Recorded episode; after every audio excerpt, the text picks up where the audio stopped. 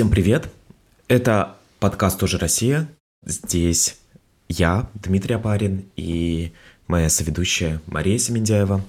Это наш э, самый финальный эпизод, даже можно сказать эпилог или послесловие всех тех трех лет записей, которые мы делали. Мы записали почти что, по-моему, 60 выпусков. Мы не относимся к этому эпизоду как э, к такому же эпизоду подкаста, который выходил с 2019 года. Мы уже совсем в другой реальности, мы уже совсем в другом положении, но мы решили, что нам нужно все-таки как-то вот э, подвести итог. Ты очень классный пост написал про закрытие подкаста, и мне очень понравилась там вот эта фраза про то, что мы с тобой постоянно в каком-то диалоге. Мы с тобой действительно постоянно в диалоге. Мы с тобой постоянно разговариваем. Мы с тобой постоянно что-то обсуждаем а, в любые моменты, когда мы куда-то на машине едем или, не знаю, там давно не виделись.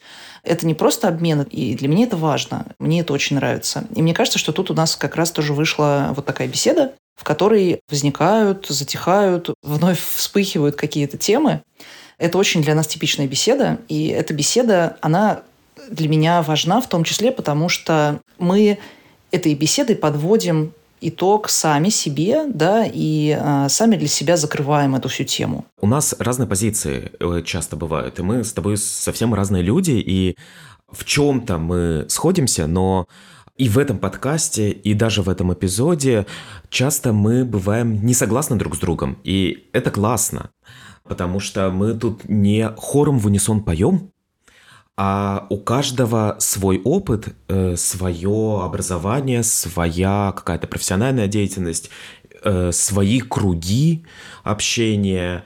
И свое видение разных процессов культурных, ну, мы в основном говорим о культуре, социальных процессов. В этом как раз и заложена какая-то драматургия подкаста.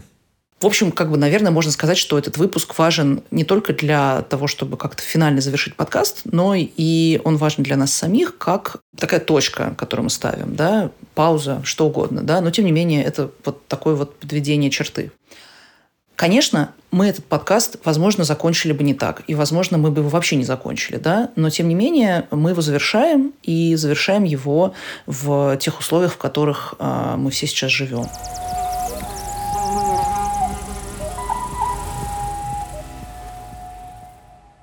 У этого эпизода есть партнер. Это подкаст «Улица Ленина». Улица Ленина, как мы все знаем, есть почти в каждом населенном пункте России. А, как правило, это центральная улица. На этом, конечно же, а, сходство этих самых разных городов, наверное, не заканчиваются. У них есть что-то общее, несмотря на то, что они, конечно же, каждый совершенно отдельный, уникальный город. В этом подкасте авторы решили изучить, как живет закрытый таинственный город Саров, Братск, город-завод, южный порт Приморья, Находка или далекий город Ноябрьск. Герои улицы Ленина – это горожане, которые формируют современный облик своих городов. Там есть какие-то локальные бизнесмены, и авторы социальных проектов, а, и художники, и музыканты, и дизайнеры. При этом улица Ленина – это не только подкаст, это еще и такой мультиформатный спецпроект исследования, где собраны интервью с героями наряду с интерактивными картами и дополнительными материалами аудиовизуальными для того, чтобы лучше представить себе а, эти города и людей, о которых идет речь главных героев. Подкаст придуман командой проекта «Мастера». «Мастера» — это бесплатная образовательная онлайн-платформа с курсами и с журналом про креативный бизнес. Проект реализуется совместно с программой социальных инвестиций «Родные города». Все подробности о подкасте «Улица Ленина» и о проекте «Мастера» вы можете найти по ссылке в описании эпизода.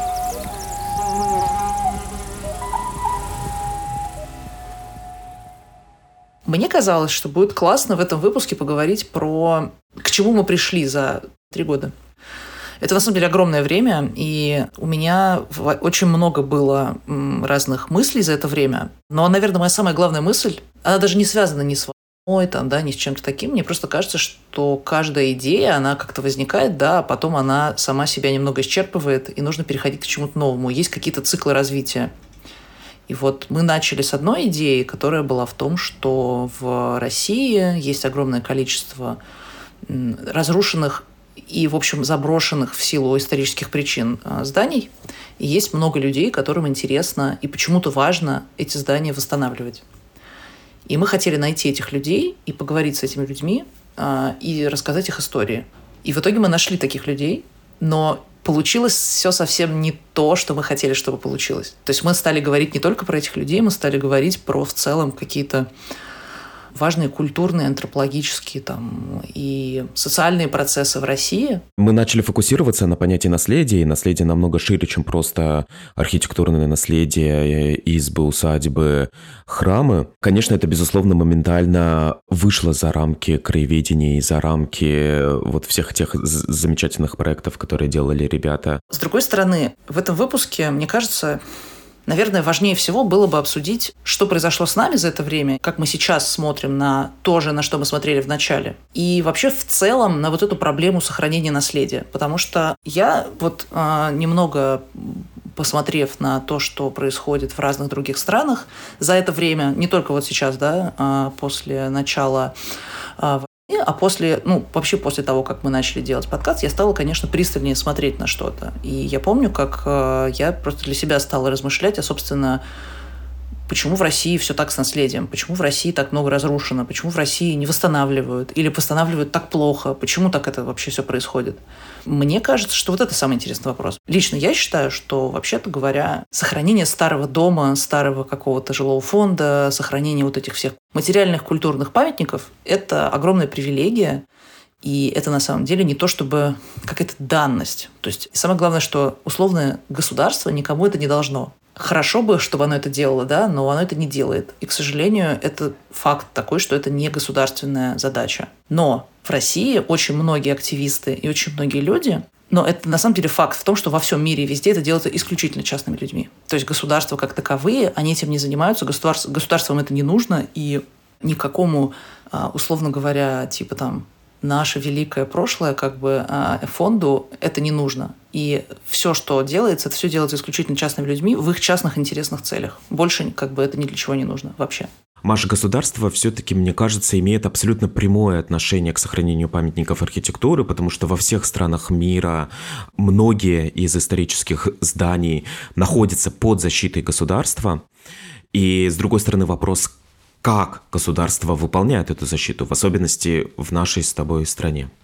Тут есть важный момент, что государство должно не просто восстановить там все старые здания, да, это, это бессмысленно и это какая-то а, бесконечная работа. Это не цель государства. Цель государства создать ту э, среду образовательную, э, законодательную, урбанистическую, культурную, социальную среду иерархии престижев там и так далее, которая бы была плодотворной для сохранения, для развития, для реставрации, для какой-то трансляции наследия и материального, и устного наследия и так далее. То есть, э, когда ты набираешь в любую страну в Гугле, любую страну картинки, Италия, там, не знаю, Португалия, э, Новая Зеландия и так далее, то чаще всего ты видишь э, то, что сохраняется.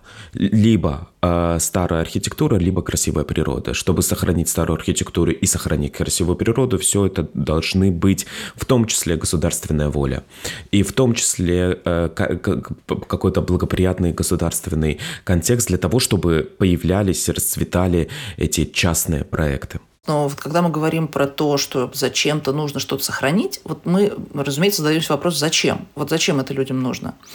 Это нужно, потому что этим можно в том числе зарабатывать, в том числе это туризм. Ты говоришь, набираешь в Гугле, почему? Потому что ты заинтересовался какой-то страной, ты, например, хочешь туда приехать. Это, конечно, очень классно.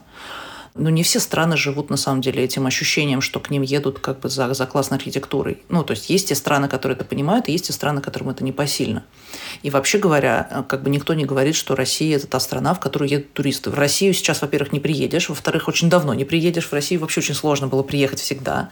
И Россия, на самом деле, если что-то сейчас и сохраняет, уже на протяжении там, последних там, скольки-то там, не знаю, лет, это не для каких-то внешних зрителей, это не для каких-то туристов. Как бы. Хотя про это постоянно говорят, но в России не было толп туристов с роду вообще. Именно то разнообразие, про которое ты говоришь, оно делается не для внешнего зрителя, оно делается для себя, для себя самих, как людей, живущих в этой стране.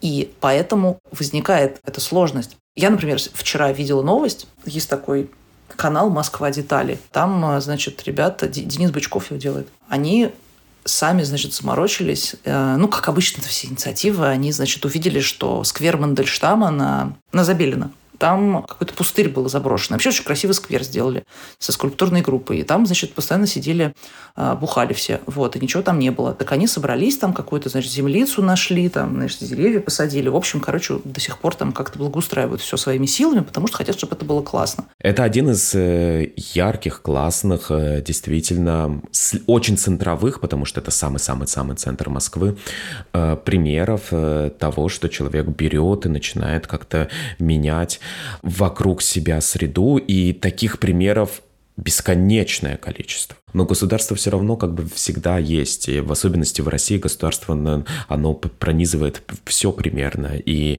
должна создаваться действительно такая атмосфера вот для этих горизонтальных проектов в сфере наследия и наследия в самом широком понимании этого слова. На самом деле, если бы мы продолжали тоже Россию, я думаю, какое, с каким огромным количеством людей мы не поговорили и могли бы поговорить, и как бы это было на самом деле жутко интересно. Но если бы мы продолжали тоже Россию, то, безусловно, я бы хотел поговорить с Евгением Соседовым, который организовал проект «Консервация». У них есть подназвание «Спасаем архитектурное наследие России». И это действительно медийный, классный, хорошо сделанный, умный, честный э, проект. И частью этого проекта может стать любое. Есть там фонд внимания, есть еще много других каких-то проектов. Это происходит, это делается. Нету, скорее всего, популяризации на каком-то максимально широком уровне архитектурного наследия. Нету разговора о бережном. Дело же не в архитектурном наследии. Когда мы говорим архитектурное наследие, мы представляем себе Кремль, там, не знаю, ростовский Кремль, вот, крепость какую-нибудь и дом Пашкова. Нет, ни в коем случае. Речь о архитектурном наследии – это речь о внимательном, чутком отношении к старому, к подлинному и к красивому. Да, конечно, но вот я вот тут, может быть, даже сделаю небольшой каминг -аут. Я какое-то время уже довольно давно веду соцсети Терема Асташова. А, многие про это знают, ну, в общем, почему бы это и не сказать публично. У нас есть э, выпуск, посвященный Терему Асташова. Терем Асташова – это замечательный терем конца XIX века, отреставрированный Андреем Павличенковым и Ольгой Коловичер в Костромских лесах. Богатый терем отходника Костромского. Тут, конечно, некоторый конфликт интересов, но мне плевать. в общем, я, я его очень люблю. Но смысл в том, что нам пишут периодически люди, да, и говорят, давайте, значит, тоже что-нибудь, давайте, короче говоря, помогите нам, мы тоже, типа, мы тоже хотим. И я вижу, как Терем Асташова влияет на людей. Я вижу, там публикуется квартира в каком-нибудь журнале интерьерном, кто-нибудь ее расшаривает. И просто мы сидим с ребятами из Асташова и просто видим, вот это люстра из Асташова, как бы, вот это типа сочетание цветов из Асташова, вот это еще что-то. Люди вдохновляются Асташова, да, и несут его к себе домой, в свои интерьеры и так далее. Но есть и другая вещь. Он порождает довольно интересное сочетание, потому что, например, а, появились, ну, то есть, очевидно, что они там, видимо, готовились и до этого и так далее, но люди увидели Асташова, у них, я думаю, появился какой-то импульс, многие начинают тоже делать свои какие-то дома гостевые или там восстанавливать какие-то здания, делать в них какие-то, ну, то есть проекты. Я не знаю, как именно это работает, но возникает какая-то большая среда среда, в которой эти идеи циркулируют, да. И с одной стороны возникают такие проекты, как ну, то, что делает, например, Федор Савинцев, который тоже был одним из наших гостей, но мы с ним говорили про дачу. Это было очень классно, потому что он тогда сидел, был карантин, он сидел в Кратово, постил кратовские дачи, и мы с ним обсуждали, собственно, вот эту вот идею домика. Федор после этого очень сильно двинулся в сторону э, самостоятельной работы с э, архитектурной какой-то реставрацией. Он сейчас там восстанавливает тоже какой-то дом в Мастере. И э, Федор очень горит своей идеей, да, но у него это превращается, как мне лично кажется, в некоторый эскапизм. И мне несколько претит то, что это становится эскапизмом. Мне несколько претит то, насколько из-за отсутствия активной политической э, какой-то жизни в России, возможности проявлять себя открыто в каких-то других вещах, люди обращаются к этому. В этом нет ничего плохого. То есть это на самом деле абсолютно нормальная, я бы даже сказала, естественная штука но это не должно быть эскапизмом, как бы это неправильно. Потому что в, в чем проблема эскапизма? В том, что эскапизм замыкается сам в себе. Когда ты занимаешься чем-то с точки зрения того, что лишь бы не видеть вот этого всего, типа я в своей семье, я в своем доме, я в своих маленьких проектах, я занимаюсь изучением исчезнувшего языка майя, как бы, а, все, до свидания, как бы, до свидания реальность, до свидания внешний мир. Ничем абсолютно не отличается, например, от геймерства, да, а, Я, опять-таки, ничего плохого не имею против геймерства, просто это, ну, ты уходишь в другой мир, и это очень хорошо. Ты на время в него ушел, потом вернулся в другой свой. И это смешение миров, оно очень классное, и оно в определенный период жизни очень помогает. Но оно, конечно, отнимает у тебя силы для жизни в твоем реальном мире. Вот. И я никогда не хотела, чтобы то, что мы делаем, было эскапизмом. Но чтобы то, что мы э, описываем, было описанием какой-то среды людей, убежавших от реальности. Мне хотелось, чтобы мы делали именно про активных, пассионарных людей, меняющих что-то вокруг себя. И вот тут возникает следующая проблема, потому что, например, есть в Крыму тоже проект. Люди купили, по-моему, флигель какого-то дворца в Ливадии или в одном из э, дворцов каких-то других. И это буквально какой-то флигель-там столовая, не знаю, бывшая, а для кого-то, или конюшня, не знаю, условно говоря. Они в этом флигеле сделали, значит, гостевой дом. И вот они ведут соцсети. И я вижу, что они как бы классно развивают что-то, делают что-то, но здесь реальность очень сильно вторгается, потому что ты не можешь как бы делать это на оккупированной территории. Ты не можешь как бы брать и эту вот как бы идею восстановления наследия нести как бы куда-то и сидеть там с ней и делать вид, что это нормально. И опять-таки это рассчитано исключительно на россиян и исключительно на вот эту внутреннюю идею. И с одной стороны, идея сохранения наследия и типа наше великое прошлое становится эскапизмом для каких-то, условно назовем их, наших друзей. А для других людей это становится э, какой-то идеей национальной гордости. И в текущей ситуации, в текущей России, которая ведет ужасные боевые действия против другой страны, это становится большой проблемой. И это началось еще до того, как э, началась то есть как бы в итоге нужно находить всегда какой-то супер правильный тон для того, чтобы про это говорить, потому что когда ты начинаешь про это говорить вот так, как мы про это говорили, просто описывая то, что происходит, ты не вкладываешь в это никакой специальной своей собственной повестки, тогда это превращается в поле для чужих смыслов и чужих вчитываний каких-то. И меня это расстраивает. Вот я честно скажу, меня это расстраивает, потому что я бы хотела, чтобы, наверное, если бы мы продолжали подкаст, то мы бы говорили не просто типа с разными людьми в назывном порядке, знаешь, вот просто есть такие люди, которые это делают, это классно, а есть такие люди, которые это делают, все это люди классные. Я бы хотела, чтобы мы сформировали какую-то собственную идею. Я очень понимаю, что ты говоришь про эскапизм. Я не имею права осуждать никого за эскапизм. Эскапизм — это то, что присуще вообще каждому человеку. Тот или иной человек как в какое-то время всегда куда-то бежит. Там, не знаю, эскапизм — это то, что в целом создавало очень многие действительно классные грани в культуре в советское время. Не в советской культуре, а именно в культуре э, в советский период, в советскую эпоху и вообще интерес к прошлому, это тоже своеобразный эскапизм и бегство от реальности. И вообще любой человек, который занимается историей в том или иной степени эскапист, и, и когда ты начинаешь проводить параллели между тем, что было в Древнем Египте, в Средневековье или в Николаевское время с современностью, это часто как-то выглядит пошло, и уж лучше сидеть там в 19-18 или в втором тысячелетии до нашей эры, чем проводить вот эти примеры и пытаться сделать это более современным. Но тут есть такой момент, что очень часто люди, которые делают великие проекты, связанные с наследием, а это люди с большим общественным темпераментом, это люди неравнодушные, это люди предприимчивые, и эти люди не просто финансово предприимчивые, они социально предприимчивые, им важно, что происходит вокруг. Ни один из этих проектов не является проектом про камень, про кирпич, про дерево, про кровлю или про штукатурку или лепнину. Это проект про социальную среду, это проект, который оказывает влияние на локальную среду, либо даже больше, как Асташова в целом, я думаю, что Асташова это, можно сказать, такой, я бы сказал, даже общероссийский референс и общероссийский проект. Я абсолютно согласен с тем, что мы жили бы в другое время, в другой стране, если бы люди, которые создают, делают дело и имеют общественный социальный темперамент, и имеют что сказать, я уверен, что очень многие имеют что сказать, говорили бы это. У тебя уже есть огромный капитал репутационный. Ты делаешь великое дело. Ты реставрируешь храм, дом, усадьбу. У тебя есть определенное иногда право а иногда больше, чем право. Иногда необходимость и обязательство, долг говорить. Потому что у тебя есть социальный капитал, у тебя есть репутация. Это то же самое, что когда началась то очень многие говорили, а, а почему вот все эти бесконечные блогеры, у которых огромная аудитория, соответственно, когда у тебя огромная аудитория, у тебя огромная ответственность, почему они ничего не говорят, почему они продолжают сохранять образ нормальной жизни и продолжают рекламировать косметику, там, не знаю, что Way of Life или еще что-нибудь.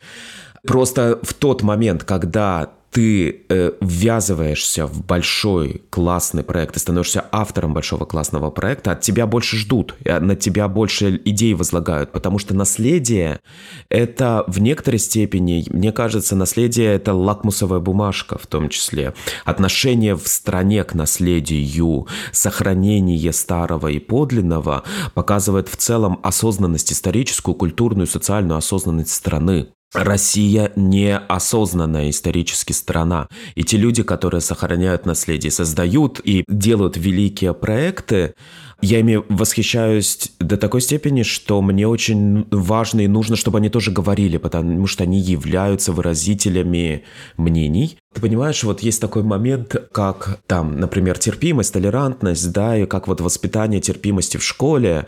И в 70-е, по-моему, годы в связи с волной миграции в Великобританию они устраивали там, сегодня у нас день индийской культуры, завтра у нас день пакистанской культуры, там, послезавтра у нас день какой-нибудь, э, там, не знаю, кенийской культуры и так далее. Вот мы создаем и рассказываем о разных культурах, э, вот, и, так далее. В школе они соз... не воспитывали вот эту этническую толерантность. И потом э, в школах поняли, что так не делается и так не нужно делать, потому что ты должен создавать некоторую среду.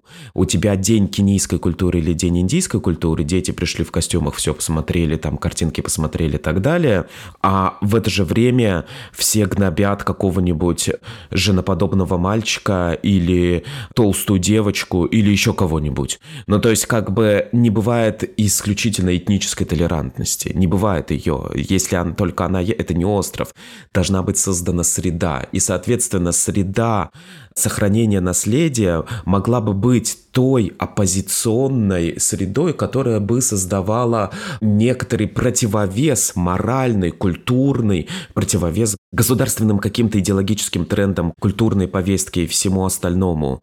И на самом деле я абсолютно считаю, что вот эти проекты, многие, связанные с наследием, и связанные еще и не только с наследием, шире, очень часто они являются негласным, безусловно, противовесом кондовой, грубой и иногда деструктивной государственной там культурной повестки. Ну, во-первых, я совершенно с тобой согласна. Во-вторых, а, они не только, мне кажется, идеологические какие-то могут быть а, противовесы, но и буквально они могут стать местом, куда мигрируют какие-то другие проекты. Потому что, например, сейчас ну, в России абсолютно официально практически да, в музеях введена цензура. То есть ты, например, не можешь просто взять и как бы делать выставку художника ты должен в Государственном музее, значит, там подавать какие-то списки, а они будут проверять, они будут давать разрешение или не давать разрешение, то есть это цензура, да.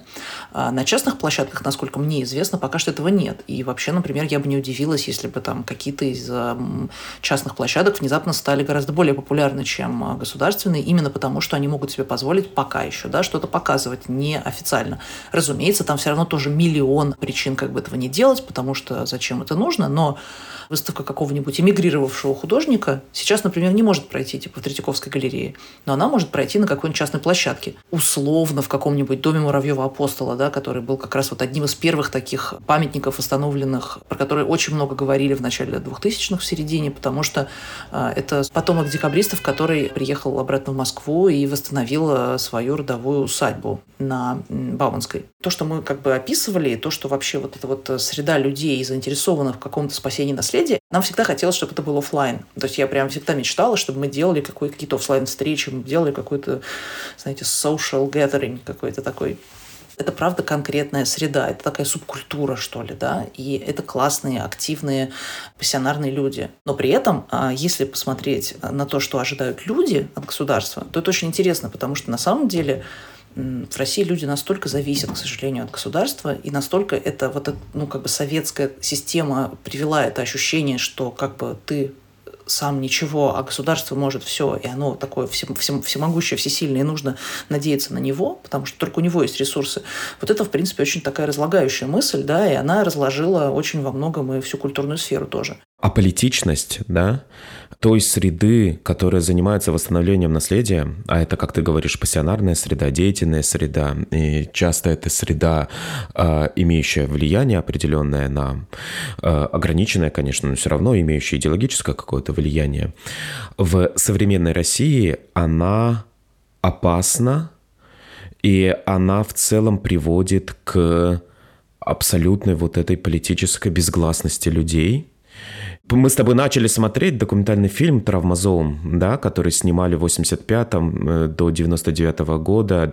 BBC, такой импрессионистический коктейль из разных нарезок документальных, и одна из идей этого фильма заключалась в том, чтобы смотрите, как можно посмотреть люди от политически активных, несмотря на десятилетия советской власти, от пассионариев, которые бегут на танки, выражают свое мнение, э, протестуют, которые перешли в состояние абсолютной апатии. И апатия, конечно, это прямая дорога в лучшем случае к эскапизму, когда ты фокусируешься на своем проекте и не замечаешь все вокруг, потому что ты понимаешь, а что я могу изменить, что я могу сделать.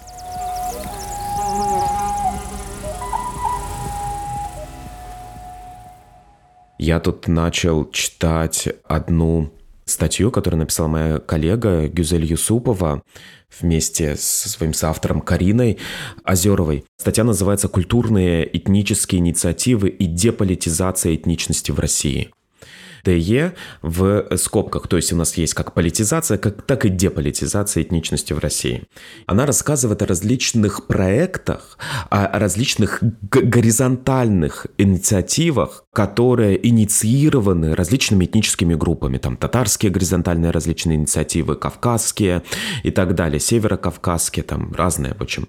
И она пишет о них, и она их анализирует и смотрит на вот этот этнический активизм. И что такое этнический активизм? Что такое борьба за свой язык, что такое разговор о своем языке, что такое популяризация своей культуры, своего языка там и так далее.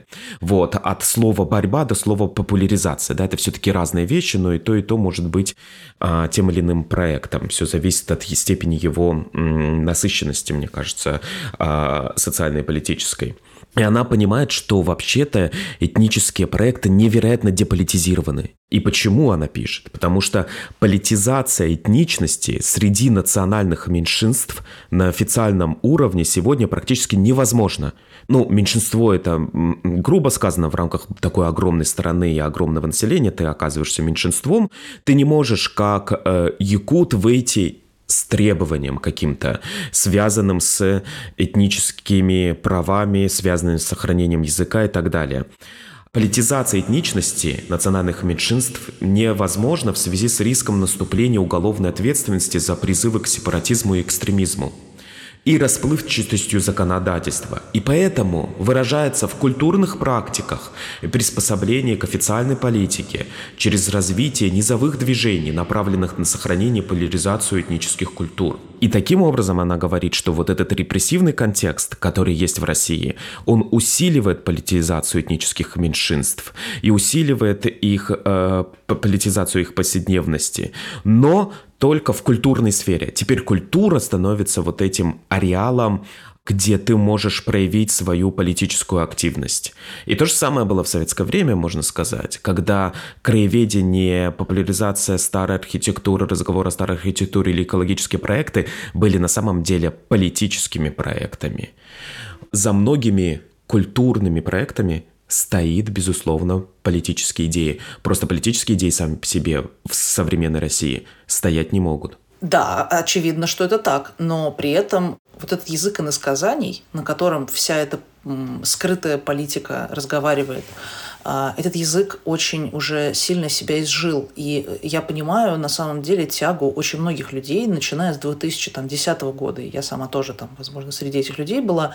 Меня очень сильно впечатляли, например, какие-то выступления там, политиков на митингах и так далее, которые говорили напрямую понятные вещи, не которые говорили типа давайте обсудим какое-нибудь кино там, или что-нибудь еще такое. При этом это, конечно же, тоже политическое действие, но тем не менее давайте делать это все мирно, чтобы только, не дай бог, не вызвать там ощущение, что мы тут что-то замышляем.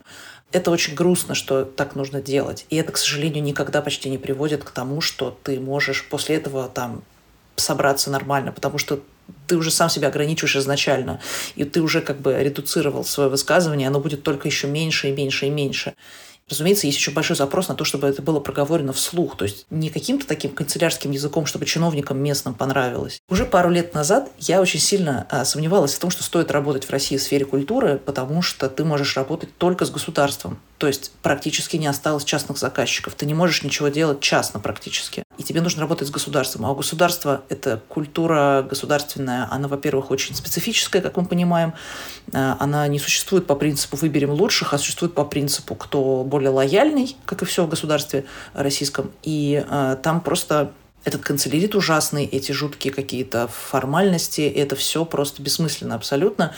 И там, не знаю, госзаказ этот чудовищный, беспощадный, и все это очень плохо. Это все официальная культура, да. И у нее все деньги. Как бы она просто держит это место.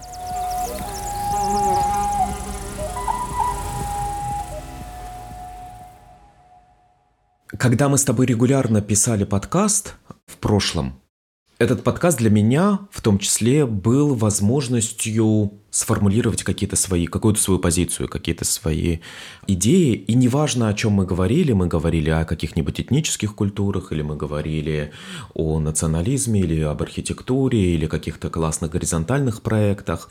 В любом случае, а, каждый из этих выпусков а, в нем была ты и в нем был я. И в связи с тем, что очень многое перевернулось, очень многое разрушилось, очень многое стало совершенно неясным, непонятным, а другое стало максимально очевидным. И в связи со всеми этими большими, значительными трансформациями, конечно, меняемся и мы. И э, я понял, что у меня больше нет вот этой площадки, где я мог бы, которую я мог бы использовать как возможность, какой-то такой вот тренажер своей позиции, да, вот э, сформулировать эту позицию. Она может быть сырой, она может быть не до конца оформленной. Ее сейчас нет. Э, недавно антропологический форум, один из лучших таких антропологических этнографических журналов в России, петербургский, выслал мне список вопросов, они очень широко сформулированы, в том числе о границах и в том числе о том, как мир изменился 24 февраля и как продолжать быть профессионалом, как продолжать быть антропологом после 24 февраля, потому что все-таки ты занимаешься современностью, а не опричниной или восстанием декабристов. Как об этом писать? Как об этом говорить? как продолжать свое поле. И я не знаю, как продолжать свое поле. Но я хотел бы как раз вот говорить об этом молчании мне моя коллега написала, сказала, что многие из тех, к кому она обратилась с этими вопросами, они отказывались что-либо писать. Отказывались по огромным количествам причин, в том числе каких-то юридических причин, типа, ну что хотите, чтобы там, это меня, не знаю, меня объявили иностранным агентом. Но они отказывались еще писать, потому что, а что мне сказать? И поэтому вообще любая деятельность становится максимально осложненной в, в, в э, нынешней ситуации. И не с юридической, если бы с юридической точки, если бы с законодательной точки зрения, если бы только тут присутствовал какой-то страх сказать что-то лишнее, нет. А с этической точки зрения, с моральной точки зрения – я тоже об этом думала. Можно ли критиковать тех, кто не выступает против войны, кто остается на своем месте, продолжает делать какие-то проекты? Есть многие люди, которые просто для себя не видят возможности продолжать. А есть люди, которые совершенно резонно говорят, хорошо, я не буду продолжать. А кто будет продолжать вместо меня? Что? Дети там останутся без медицинской помощи, не знаю, там а, а, люди, которые ходят в музей, там останутся без выставок, а, вообще там исследования разом прекратятся. По-моему, все-таки вот как бы обсуждать и разговаривать и пытаться найти какой-то язык нужно. И у нас есть с тобой друзья, которые до сих пор продолжают заниматься тем, что носить до студентов, до, там, до людей в России оставшихся, которым нужно, важно рассказывать э, про культуру, да, про, про текущие какие-то события. Это все, э, это все совершенно осмысленно и нужно. Но как, точно так же можно и критиковать. Да, раз мы заговорили про тех людей и те проекты, и те инициативы, которые продолжают функционировать, и которые не молчат, и которые говорят, они совершенно разные. Я хотел бы на самом деле перечислить далеко не все, но те, которые вызывают у меня уважение, и те, которые действительно являются громкими в своей среде и в своей сфере. А, например, есть такой фонд «Фри Бурятия», которая поднимает вопросы ксенофобии, расизма, неравенства в э, России, которая поднимает вопросы демонизации, например, бурят в медиа, э, в том числе и либеральных медиа, э, которые идут воевать, и так далее, которая говорит в целом о коренном населении страны, есть э, многие инициативы по борьбе, например, с мобилизацией коренного населения. И я вижу, что в этих инициативах и я сам как-то м, участвую, и участвуют мои, мои коллеги, исследователи. Это очень важно. Есть еще множество проектов, на самом деле, есть там, например, проект «Консервация», который занимается сохранением архитектурного наследия, там нету э, политического месседжа, но это люди, которые продолжают делать неподъемную работу в сложных очень условиях. И еще я хотел бы э, упомянуть э, молодых ребят, которые делают Инстаграм такой в лесах, с которыми мы встречались, и, может быть, даже на которых мы оказали какое-то влияние, как они сами это упоминают и об этом говорят, и как они тонко начинают э, говорить о наследии, как они говорят о влиянии украинской архитектурной мысли, украинской архитектуры, например, на сибирскую архитектуру и на появление там сибирского э, барокко и так далее. То есть о многих довольно таких вот тонкими линиями они говорят о наследии, но одновременно актуализируют это наследие, даже если это наследие 17 века, и показывают то, что делали мы в некоторой степени, да, вот они говорят о незамечаемом, и они расставляют акценты, которые сейчас являются как раз актуальными. И Многие-многие другие, там, даже наши герои наших бывших выпусков, типа там Orate Recordings, которые сохраняют, записывают и переосмысляют фольклор э, северокавказский, не только северокавказский. Там наши друзья из Данилова, которые делают молодежный центр в усадьбе 19 века. И многие-многие другие. Они в той или иной степени продолжают говорить, несмотря на все вызовы. И принимают очень часто эти вызовы и по-своему их обрабатывают. И на самом деле там один из таких людей, это вот меня восхищает э, сейчас э, то, чем занимается э, Катя Соловьева. Э, Екатерина Соловьева, это такая, она фотограф, и она э, долго снимала разные фотопроекты, такие, вот один из известных «Колодозера», у нее книга выходила про священника из Колодозера, э, и не только. И она вообще сотрудничает с Терилом Асташова, э, и недавно, вот в прошлом году, у них как-то стартовал проект, они находят в... Ну, то есть она прямо начала один... Нет, я сейчас так скажу. А, как-то раз они поехали просто такую экспедицию в одну из заброшенных, полузаброшенных деревень в Костромской области и случайно обнаружили там а, фотолабораторию, ну, фотокабинет, который делал местный житель. А, и просто она обнаружила свалявшиеся, скатавшиеся катушки пленок с уже отснятым материалом, негативы. А, и по этим негативам им удалось напечатать а, много чего. То есть они просто нашли их, как, архе, как археологи раскопали как бы, и напечатали эти, эти фотографии, которые иначе были бы совершенно потеряны. И вот они продолжили работу. То есть они, а, она и еще там другие ребята из Асташова, в общем, занимаются тем, что как бы находят и осуществляют, ну, они как бы ищут, находят и печатают э, фотоархивы деревенские, просто обычные повседневные фотоархивы, которые э, существуют там у кого-то от бабушки, дедушки осталось, у кого-то там в заброшенном доме нашли. В общем, фотографов-то много было, да, и эти голоса были бы навсегда забыты, да, эти фото были бы навсегда утеряны, но они вот их возрождают.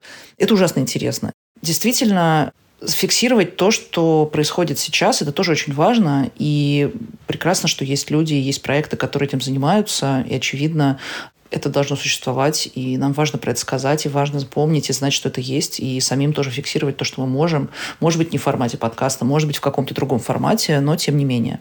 И, наверное, на этом мы закончим, потому что уже можно... невозможно так долго прощаться. В общем, это был подкаст «Тоже Россия» его ведущие Мария Семендяева и Дмитрий Апарин. Кроме нас, этот подкаст все это время записывали наша продюсерка Гульнара Делекторская, редакторка Лиза Каменская, звукорежиссер Павел Цуриков и, разумеется, студия подкастов «Либо-либо».